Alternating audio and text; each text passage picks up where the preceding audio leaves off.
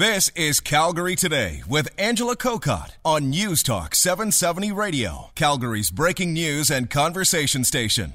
For a while, most talk of the Zika virus has been contained to South America, Brazil. However, last week it was learned that there have been a number of reports in Florida as well. Now comes news that they are working on a vaccine that could be available by 2018. Dr. Anthony Fauci is the director of the U.S. National Institute of Allergy and Infectious Diseases. He joins us today.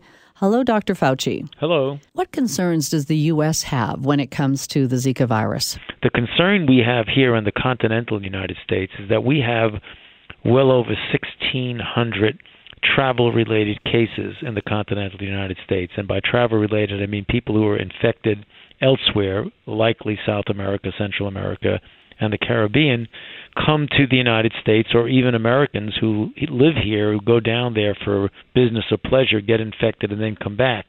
So when you have those many people, and you also have what we have here, particularly during the summer months, where you have a height of mosquito season in July, August, and September, that you're going to see these travel related cases lead to local transmission. And what we mean by that is that a person who is infected elsewhere gets bit by a mosquito wherever Florida, Texas, Louisiana that mosquito then bites someone who's never left the continental United States, and then all of a sudden you have a local transmission, which means the person never left the continental United States. In fact, we predicted this uh, several weeks to months ago that as long as you have travel related cases and you have the mosquitoes that are capable of transmitting, uh, sooner or later you're going to get a local transmitted case, and that's exactly what we're seeing in Florida. First one, then two, then four, now 16 cases in a rather restricted area just north of Miami. And the way you address that is by very aggressive mosquito control. So the answer to your question is my concern is that we've got to make sure that we have the capability of implementing very aggressive mosquito control, eliminating their breeding place and killing their larvae, killing the adults, and protecting people, particularly pregnant women. Particularly pregnant women. So, remind my listeners about the concern with this particular virus because we have heard that some people, if you aren't in that high risk group of pregnant or considering getting pregnant, it's um, almost like a mild flu that you would experience. So, maybe just elaborate on exactly what could happen if you did get the virus. Well, that's very true. This is a sometimes confusing virus for the following reason. If you exclude pregnant women, uh, this is a relatively mild and somewhat inconsequential infection. 80% of the people have no symptoms at all. 20% of them get symptoms that are relatively mild aches, pains, fever, rash, and some red eye or conjunctivitis.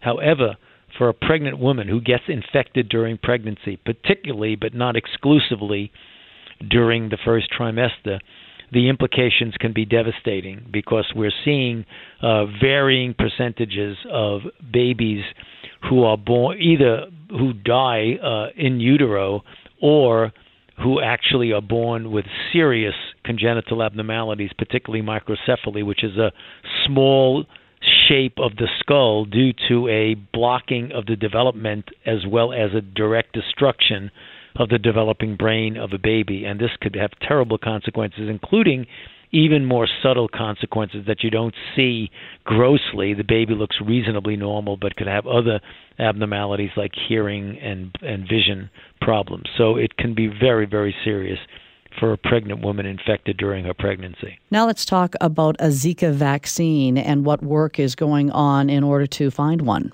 Well, we have already started the phase one trial of a vaccine on August the 2nd, right here at the National Institutes of Health in Bethesda, Maryland.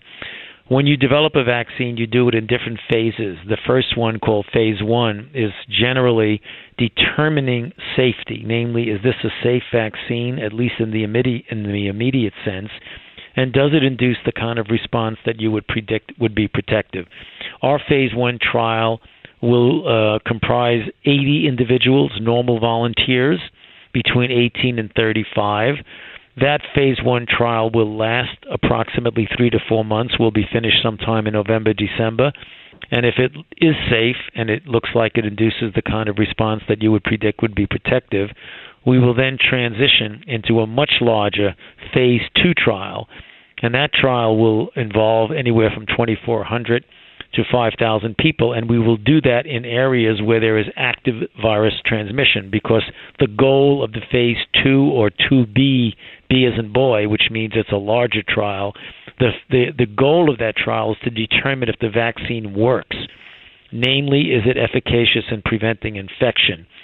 Now, the direct question you asked, how long would that take? That's going to depend on a couple of factors the the more inherently uh, uh, efficacious the vaccine is, the quicker you get the answer, and the number of infections you have. So if we're still in the middle of a major outbreak somewhere, and we test the virus, the vaccine there, we may be actually have an answer by the beginning or middle of 2018.